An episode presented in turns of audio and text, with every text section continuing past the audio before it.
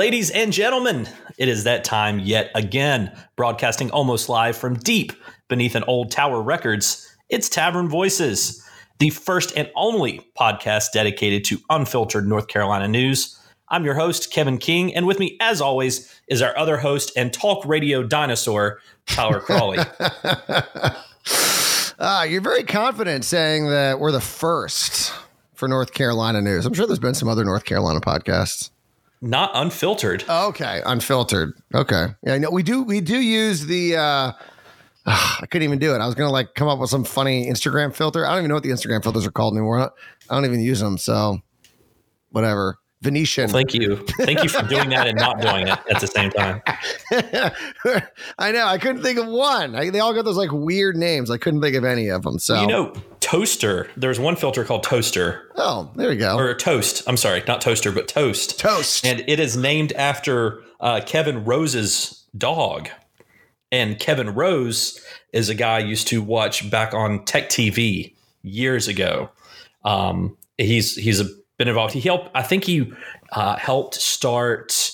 Um, is it Reddit? Maybe it's Ah. one of those one of those uh, like kind Digg? of message. Digg. Yes, Yeah. he started Digg. That was what Yeah. it was. Digg was like And- Digg was like this site that everyone thought was going to be amazing, and it just disappeared because they did like they did like a really bad redesign. They did something, and it drove away everyone from the website, and and so they like sold it for a bunch of money, and then it and then it like collapsed.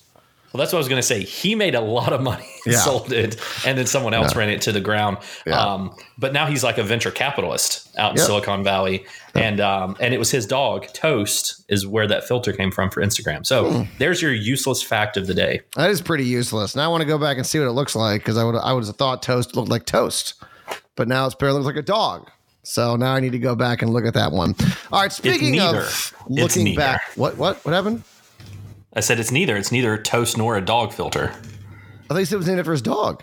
It's named after his dog, but it's not a dog filter. Yeah, yeah, but I'm saying it might look like a dog, like through a dog's eyes or something. Like, why, Oh, why else would they name it after a dog if we didn't have like some sort of dog feature? I have no idea. But No. I completely interrupted your flow. So I know. I had two. a great transition where I was going to say, speaking of looking back at things, uh, this week is, for those who don't know, in North Carolina, Sunshine Week, which is when news agencies try and do their best to look into what our local governments are up to. And this is actually happening, like I said, around the state. And since I am in southeastern North Carolina, one article that caught my attention uh, that, that dealt with lawsuits here in southeastern North Carolina. WECT reports that a woman who was pulled naked out of her bed and handcuffed in an embarrassing mix up by Wilmington police serving a warrant at the wrong address, also a New Hanover County school employee who felt she had been wrongfully terminated, and a man who was shot at a DWI checkpoint involving the New Hanover County Sheriff's Office. All of these people sued. And WECT is learning new details about how much of the alleged missteps of our local government agencies have cost taxpayers. And what they have found over the last four years, these lawsuits, these little side things, these mess ups, these screw ups have cost taxpayers $2 million. However, one big mess up dealing with the city of Wilmington's police department, where this man, Johnny Small, who spent decades in prison for murder to only have the conviction overturned because the case was bungled by the Wilmington police, meant that total had reached 9 million.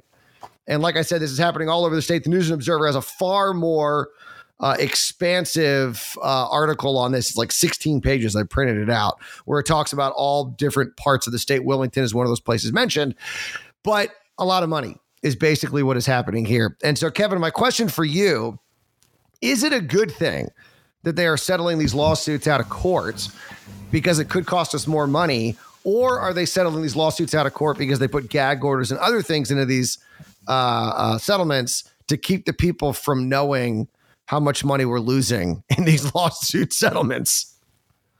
Uh, I mean, yes and yes, maybe. it's. I, I saw the barrage on News and Observer as well, and they've got them for Raleigh, Wake County, Durham Yeah. County. I mean, all over the state, and um, it's monumental amounts of money that we are having to essentially spend for government screwing something up. And this is something that people never talk about. A lot of times, um, especially now in this modern populist society, like there's not even conservatives being limited government anymore. It's it's it's government for me is really what each side is arguing. We want we want to spend money. We want a deficit spend. We want to have government intrusion in everyone's lives. It's just for my cause and not the other person's cause. And I think this is a great thing to kind of roll back to that fundamental understanding of how is government impacting our everyday life. And what happens when government goes off the rails?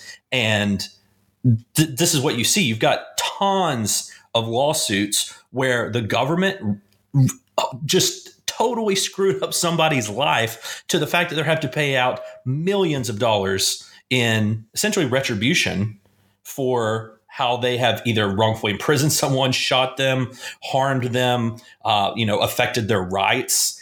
It's it's out of control, and you, you just don't hear people talk about this. So I thought this was great. I thought this was a great thing to bring up and to talk about how um, not not just from a, a, fiscal perspective because it is it's it's a lot of money and it's something that you should be paying attention to but it's really that underlying thing of how have we gotten to a point where government is so powerful that people are winning massive lawsuits when they screw up and, and harm people it's awful well and what's really weird to me is that you know like some of the stories like for example the woman who was awakened from a slumber and was like naked and they like ripped her out of bed like handcuffed her and like wouldn't let her put any clothes on or anything else like that you're like yeah that woman should get some money. It, it was the wrong address. Like that woman should definitely get some money. But then like the guy that was shot they said that he was like driving away from a dwi checkpoint. And so like i don't know what that means. Does that mean he was like you know they stopped him then he was like trying to take off does that mean he's trying to make one you know u-turn he sees the checkpoint and like makes a u-turn and they shot him like i want to know what that means because that might have been justified. I mean, if they're like, "Hey, don't you know, don't move," and they have guns drawn, and the guy takes off, I mean, that I I don't know if the guy should have gotten a, a, settlement for that. I mean, that's sort of the risk you take when police tell you don't go anywhere, and then you try and run away. And so, what I took away from it is that it seems like in some cases it was a human error, in other cases it was they just wanted to keep it out of the headlines or or they just didn't want to bother with it. So they settled. And some of them seem frivolous. Others seem absolutely warranted. But i want to know if we should have given those guys that left the DUWI checkpoint you know should they have been paid? Because maybe they shouldn't have. Maybe we should fight those to stop those frivolous lawsuits. But at the same time there are some that do seem warranted and that's what frustrates me is i don't know which is which well i think you have to assume at this point that if there was a case they would have fought it. I mean, if there is clear video evidence that the police were completely in the right in doing something, they're not going to pay out to someone. There's probably a dash cam footage or something where the attorneys knew well enough to say, no, we need to go ahead and settle that. Let's not take this to court. And I mean, granted, sometimes that is a, a you know, a thin line of them saying we might win it, we might not, or it could be totally, you know, clear cut and dry, like, let's please do not bring this to court. Um, so are you saying we need a we need a grading scale of egregious government actions? Like that well, was an that was an F or an yeah. A.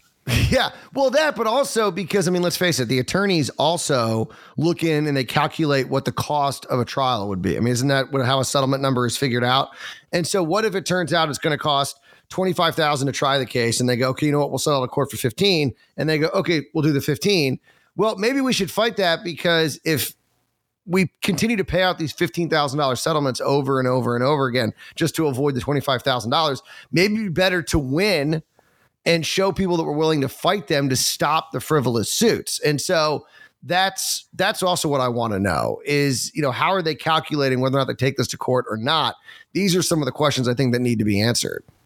So you want more government spending on attorneys? no, but I mean, I'm saying is is that you know it's moral hazard or maybe not moral hazard, but I mean, to some extent it is. It's sort of like people say, oh, hey, look, if you sue the government and give them a low ball number uh, for the settlement, they might just do it to avoid even having to take this thing to basic court and winning, you know, and winning the preliminary hearing. And, and just that is going to cost money. And so you throw a small number at them, they might pay it. I think we shouldn't pay that because if we do that 10, 15 times to avoid a lawsuit, it might have been cheaper just to just to try one and then tell everyone, hey, we're not settling. And that's what you know private corporations sometimes have to do: take someone to court and show everyone, hey, we're not just going to settle uh, for ransom. And so I just think I just want some more information on why exactly we chose to settle all of these suits. Yeah, I mean, I, I, th- I, think you've got a good point. I was I was just giving you a hard time, and I think part of it also goes to um, an over a, larger discussion about what happens when people bring things up, and are they protected? Are they allowed to sue? Um, it kind of gets complex, especially when we talk about police departments and different government departments and whistleblowers. And right now, as the investigation into the Department of Environmental Quality continues, so does the drama. See, Roy Cooper's administration apparently discouraged employees from talking to private investigators who were hired by the NCGA to investigate this pipeline slush fund that we talked a lot about last year. Although a DEQ spokeswoman recently did say, quote, no one at DEQ has told employees that they can't do what they think is right. Well, that makes me feel better. To up the stakes, though, the Senate is pushing a bill to add whistleblower protections to employees who provide, quote, statements or testimony to agents and employees of legislative panels designated to conduct inquiries on behalf of legislative panels. I think that might make some sort of sense. So, Tyler, as the battle of power wages on here in the state of North Carolina, who will ultimately win? Is it going to be the governor or the General Assembly? uh, I, you know, I'll tell you the one thing I love about North Carolina's power struggle right now is how much it mirrors what's happening in Washington. Like I used to joke during the campaign, you know this, about how Roy Cooper and Donald Trump were essentially like the same candidate. They both are running on nostalgia. They're running, you know, even though they've been involved for a while. I mean, I know technically Trump wasn't a politician, but he had been involved in politics, writing books, talking about policy, whatever it may be. And still himself as sort of like this outsider who's going to go to Washington and change all these things and bring you know us back to the glory days. And I said Cooper should have run on make North Carolina great again because that's what he was arguing. Right, we're going to go back to the days of Jim Hunt, which was kind of funny because he ignored the the legacy of uh, Beverly Perdue and and Mike Easley for some reason. It was kind of funny. No one ever asked him about that. But what's also funny is what's happening right now. So at the national level, we have these lawsuits with Trump and you know the ongoing investigations, I should say. And you know it's a witch hunt. There's nothing going on. You know Trump has actually, has actually cooperated, though. I should point that out. There hasn't been any real stopping other than he won't testify. And what's funny is the same thing's happening in this level where there's investigations by the General Assembly. And if Cooper could say it was a witch hunt, you know, he can't say it because it would sound too much like Trump and he would get mocked for it. But he basically wants to. He basically wants to go, oh, this is a witch hunt. They're just coming after me. And but it's just it's so funny how what's happening nationally is also happening here in North Carolina, but just the roles are reversed. Democrat versus Republican. Uh, Republicans control the legislature, you know, with with uh, with the Democrat governor and vice versa at the national level. So I just find the parallels uh, quite ironic a lot of times. Well, thank you, Alanis. no, it, it really is, and I think what's interesting about this this struggle is that it really continues to be just a back and forth. It's someone in the executive area, whether it be um, even not the executive area, but I mean the big battle with the st- the Board of Education, DPI. Um, you've got the stuff through Cooper's administration, and every time something happens, the General Assembly kind of is able to move quickly and counter with some sort of legislation, and then now it ultimately goes to court, and it looks like the Supreme Court is going to be looking pretty bad for the Republicans after this last election so it will be interesting to see how it, it plays out when you have this continued struggle. And the general assembly technically has the power. I mean i don't think most of their legislation ends up being totally unconstitutional but it kind of does at one point become an issue because now you're just legislating things as they happen. And i don't think that's really the intent of government either. No no. I mean it's it's yeah i mean this it's this battle. I mean, like I said, the same thing happening at the national level. Like how much of the General Assembly being uh, and, and you know should be doing. I mean, it's the, the General Assembly is the legislative branch supposed to be legislating, and far too often, what we see is the judicial branch making legislation. What's allowed, what's not allowed, and like I said, it's it's it's it's troubling because what's happening is that the legislative branches, and I, that's not really the case in North Carolina because they have no problem making decisions. But that's the problem we have at the national level is that the General Assembly or I should say the, the Congress doesn't want to make decisions. So they try and push stuff off onto the either the executive branch or the judicial branch. And we haven't got to that point yet. However, it does seem like Cooper falls into that category where Cooper doesn't want to make a decision. You know, he never wants to get too firm on an issue because he's worried about where the polling might be. And so he'll try and pass things off to maybe the judicial branch and let them decide.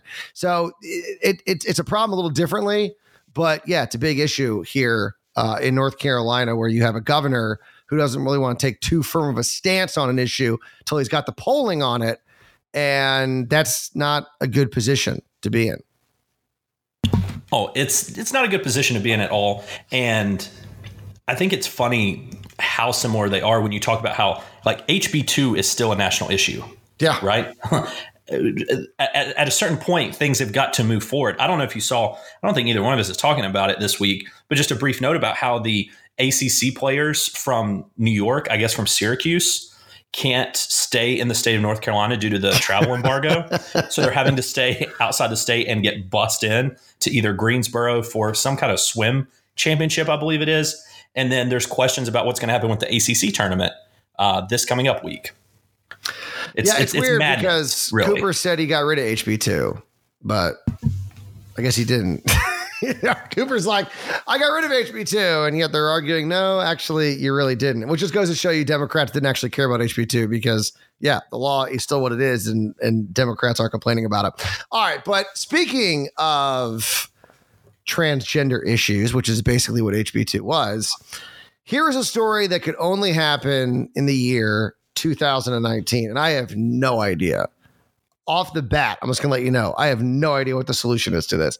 So, the ACLU of North Carolina has asked the state to transfer a transgender female inmate to a woman's prison, threatening a lawsuit if her safety and systematic humiliation are not addressed. In a March 5th letter to the Department of Public Safety, the civil rights group cites ongoing risk to Kenotica Zeri Brown's health while she is confined to Harnett Correction Institution in Lillington, where she sleeps, bathes, and dresses around men despite having had a male to female surgery. So they're claiming is that her rights are being violated and she is a woman. She should be treated like a woman and she should be in a woman's prison. They're arguing, though, that she's not that she's a guy.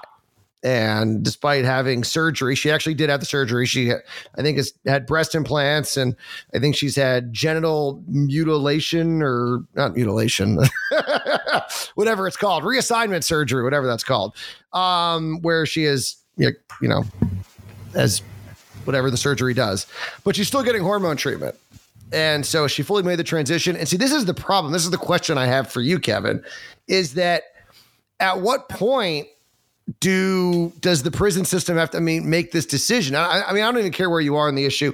I know a lot of conservatives are going to be on one side, liberals will be on the other. But how do you decide where somebody in the process is? Because there are some people that say just by me defining and considering myself a woman, that that would be enough for me to be transferred to a woman's prison. But then the women inmates probably wouldn't like a guy there who identifies as a as a woman. So is surgery okay? Is uh, gender, you know, gender reassignment surgery? At what point? I mean, all of these questions. How do you define and how do you decide when the person is woman enough to be transferred and when are they denied? That's my question for you, Kevin. Well, I think we should have the Klinger rule. He was never allowed to leave Vietnam. And so no matter if you wear a dress or not, you're you're stuck. No. I don't think he had uh, surgery though. no, he did he didn't. No. And, and in all seriousness, listen, this is where I come in as a very practical pragmatic person is that there should be with this this whole discussion is wide open at this point right? The the the whatever has come off the whatever the phrase might be right? Pandora's box has been opened of the whole gender question. So now there needs to be an actual tangible solution set of guidelines what have you on this process because as a as a society and as a species we have spent thousands of years establishing science and reason and logic and explanations for things um, because we have rational thought that being said that's that's where this has to go from here because I mean, let's say you're all in, you get surgery, you're actually changing your body from a male body to a female body. You have punched that card permanently one direction. Then yeah, it does make sense that then you would move over. You are now no longer a man whatsoever. Move you over into the women's prison. But like you said, that's not really the conversation here because we see this in sports right now. We're seeing this um, in all walks of life. I mean, celebrities and and it, it's a very hot topic right now, and there is no definition of what constitutes a change. Is it is it what you feel like? Is it what you identify as? Is it your physical characteristics? There's there's no solution or answers for that right now. Um, so I don't know what you do. I mean, personally, I feel like that they went 100% the other direction. So it kind of makes sense you'd go ahead and send them to a different prison. But if they had not gone 100%, would people still be clamoring to move them anyway? And I well, think that's the problem. This to me is very similar to the abortion debate. Where you know Democrats love to be like, we're the party of science, we're the party of you know uh, of uh, facts and logic and everything else until you get to like abortion or gender. And then all of a sudden it's like, well, it's whatever the person feels. So if the mom's like, well, I don't consider this a baby, then it's not a baby. And if you ask them to define when is it a child, they, they can't tell you because the minute that they define it, now anything after that, they now can't have an abortion. So they just, it's up to the woman, whatever they want to decide. It's up to them. And transgender is the same thing is like, when is a person fully a woman? Well, if you say it's after you've had surgery and it's after you've done all this, now you can be transferred, which I think a lot of people would say, okay, yeah, we'll be open to that. But then if you're not at that point in the surgery, there are people who never get the uh, genital surgery. So the, what? They're never a woman. They're never a man. And so that is where the left finds itself in a big, big, uh, pr- uh, or has a big, big problem because they will not play the science game on these issues because they know that doing so will alienate a lot of the supporters on that issue. So they just choose to be very ambiguous about how you define it. And it eventually is going to catch up with them because you can't be the party of science and then ignore science. It's just it it can't work. No matter yeah, how much I, the press plays uh, defense for them. Yeah, and I think the the big issue too is that you can't have a conversation about it either. I mean, we saw just a couple of weeks ago um, the famous uh, out uh, lesbian tennis player who said it wasn't okay for men to play in women's tennis got roasted by the the, uh, the LGBTQIA community. And so, how can we start to actually get answers when you're not even allowed to talk about it? Right. Yeah.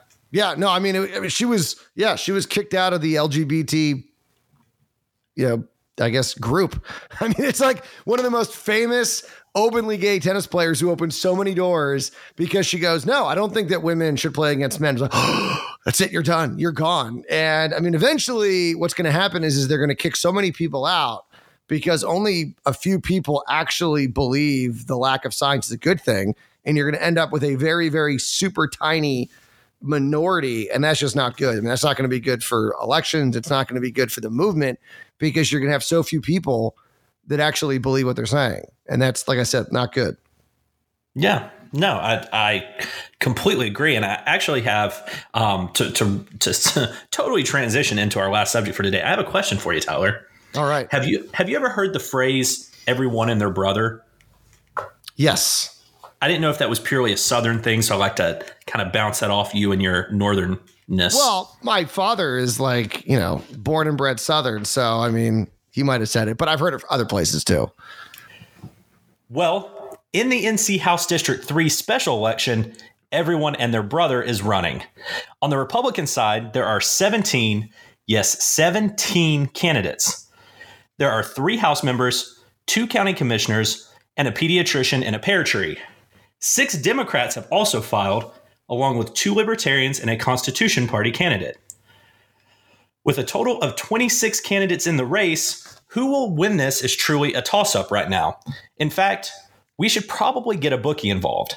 Tyler, since members of Congress pretty much become rich, is this really just a better idea than buying a lottery ticket? you said we should run? Is that what you're saying? We should try and get run run run in the third district. Uh, I mean, it's anyone's guess. I think there's, I don't even know how they avoid a, a, runoff. I mean, 17, 17 Republicans are running, and you have to get over 30%, and there's no big name. And there's no, I mean, the problem with the third district, there's no major media market, and it's super big. And so, unless someone is independently wealthy and they can throw down like a couple hundred thousand dollars in the primary, I don't know how you win this thing. I don't know how you get over 30%. And so I guess your goal would be to get into the runoff and then hopefully win the runoff. But man, it is going to be, it, it, it's, I'm going to be very fascinated to see which two are the top vote getters because I don't see that being anywhere near 30%. Yeah, I kind of wanted to get your opinion on that. I mean, a few of the big names, if you'll call them that, are the current representatives. Obviously, they have name recognition in their own districts. You've got Greg Murphy, Phil Shepard, and Michael Speciale.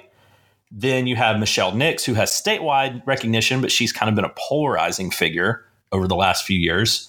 Um, then you have Francis DeLuca, the former uh, head of Civitas. So he's got some name recognition in, you know, kind of the base, I guess but that doesn't necessarily help in the uh, in the appeal for the general. I think this has been my projection.